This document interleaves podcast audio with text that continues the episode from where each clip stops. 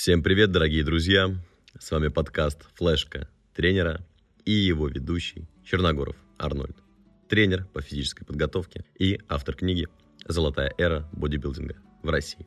Сегодня я хочу поговорить с вами о возвращении в спорт после травм и даже о возвращении в фитнес. Речь пойдет о физическом повреждении, а не психологической травме. Конечно же, если вы получили психологическую травму, тут уже надо работать с психологом, психотерапевтом, психоаналитиком, может даже с психиатром. Не, ладно, шучу, надеюсь, нет. Есть люди, которые боятся после получения травмы возвращаться назад в спорт или фитнес. Причины бывают разные. Кто-то не хочет повторно испытывать физическую боль, кто-то боится за свою карьеру или здоровье в целом. Кто-то не хочет испытывать на себе последствия и давление. Кстати, знаю, что некоторые тренера в любительских видах спорта заставляют спортсменов с какими-то незначительными травмами играть, ну, условно, если там спортсмен немного подвернул голеностоп, там выбил палец и так далее, тренер, не считая с ним, обязывает его присутствовать на соревнованиях, что может усугубить процесс.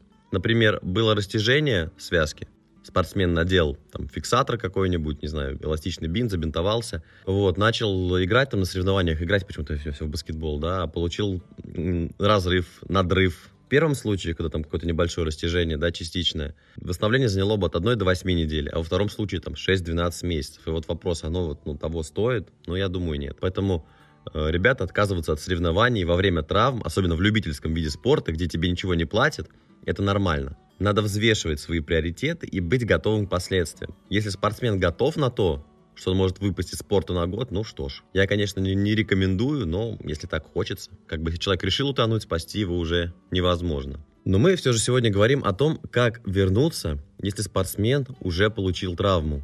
Это будут мои скромные советы. Конечно же, этот выпуск подразумевает под собой, что человек сходил к врачу, вылечился и сделал весь восстановительный протокол и снова готов к нагрузкам. Первое.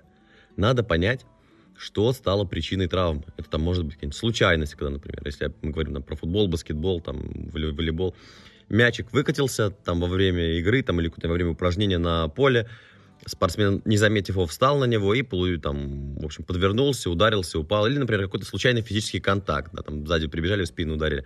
Там, или ошибка в технике выполнения элемента.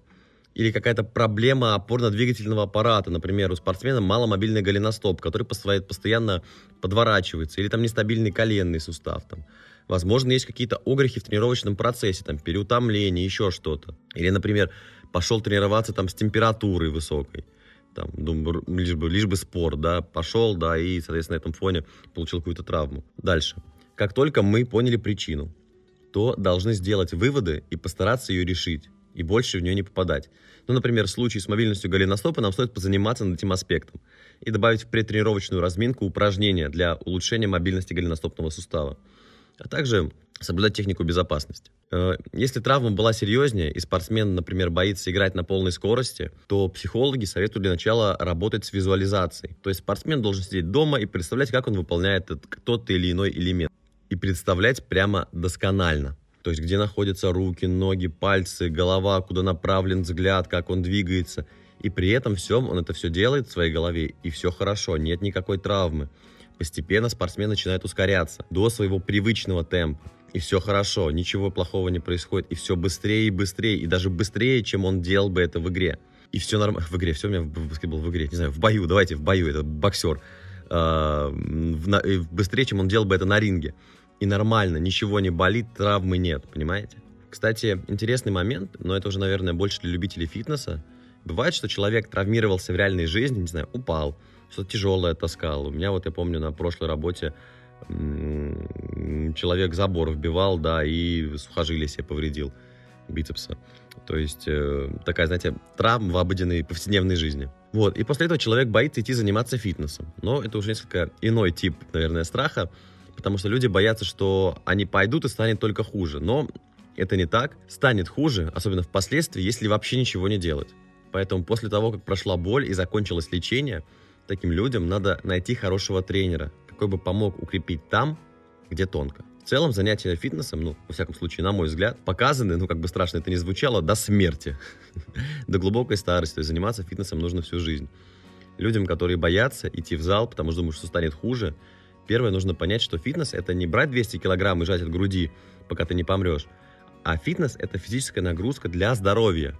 а не вопреки ему и не против здоровья. То есть постепенно тренер должен вас подготовить к нормальной жизни, к нормальному функционированию, к укреплению мышц, к укреплению сухожилий, суставов, э, к укреплению суставов.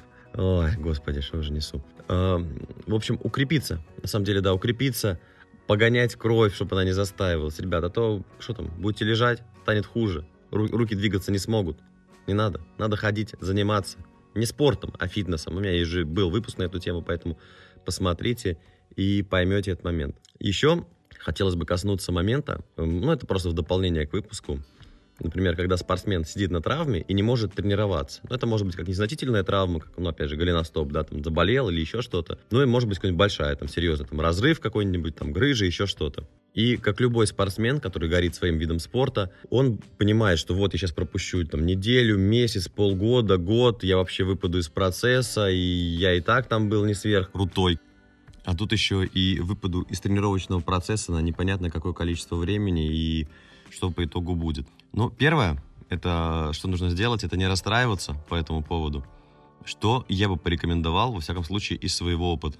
Во-первых, понятно, что вы должны заниматься своим восстановлением. И обязательно, конечно, восстановиться и стать сильнее. И я уверен, что вы можете сделать так, чтобы вы вернулись и стали еще лучше, еще сильнее. Быстрее и выше. Ну, выше, может, нет, но быстрее точно. Во всяком случае, скорее всего, в зависимости от возраста. Что я бы вам всем посоветовал? Первое. Если, например, человек подвернул голеностоп, то нужно понимать, что верх тела у него еще в порядке. Там квадрицепс у него, все с ним хорошо. Ягодицы то же самое. Поэтому никто не мешает идти в зал и укрепляться в верхней части тела, качать мышцы пресса, там спины и вообще мышцы кора качать. Да, заниматься на это, верх тела.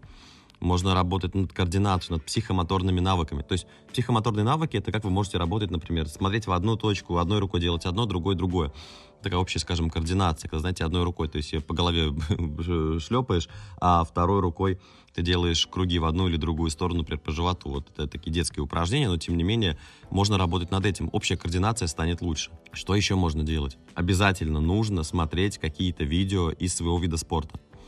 То есть смотреть, анализировать, понимать, что можно сделать, смотреть интервью со спортсменами, с тренерами, анализировать то, что происходит на видео, представлять это все. Также я бы посоветовал посмотреть какие-то видеоролики там по питанию, по дыханию, какие-то психологические навыки.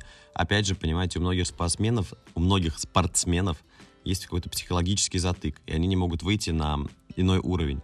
Можно поработать над этим, над своим, в общем-то, психологическим, психическим здоровьем, ментальным, над своим ментальным здоровьем. Решить для себя какие-то вопросы в этом плане. То есть, смотрите, мы уже, мы уже рассмотрели вариант, что вы можете заниматься в зале, при всем том, над психомоторными навыками. Можно работать над, в общем-то, даже над вашим зрением при желании, да, чтобы вы лучше видели периферии свои, периферическим зрением. Видели лучше периферии. Господи, это к концу выпуска у меня уже голова. Шарики за ролики заезжают.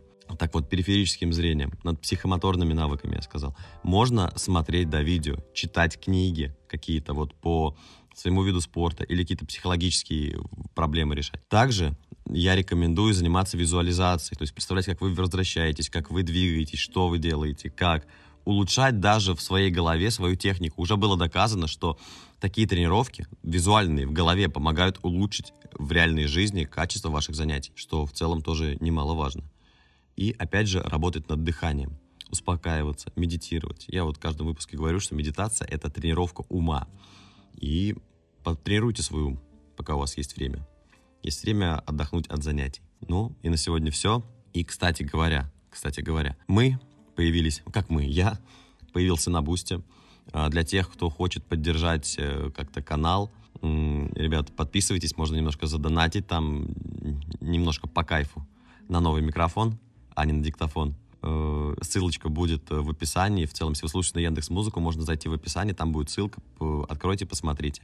На Бусте я буду выкладывать, кстати говоря, на Бусте я буду выкладывать э, видео с тренировками, буду выкладывать посты, э, и они все будут появляться и раньше, чем в Телеграме, ВКонтакте и так далее. Посты будут каждый день, прям обещаю.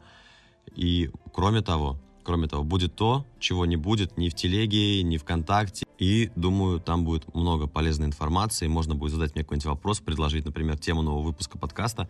Я с радостью, с радостью все посмотрю, изучу и, наверное, возможно, даже запишу выпуск ну и опять же, можно задать мне вопрос. И, кстати говоря, всем, кто будет подписан на Бусти, э, обещаю сделать скидку 20% на свои программы тренировок, планы питания. В общем-то, на этом все. Подписывайтесь на Яндекс Музыку, если вы слушаете там. Пока-пока.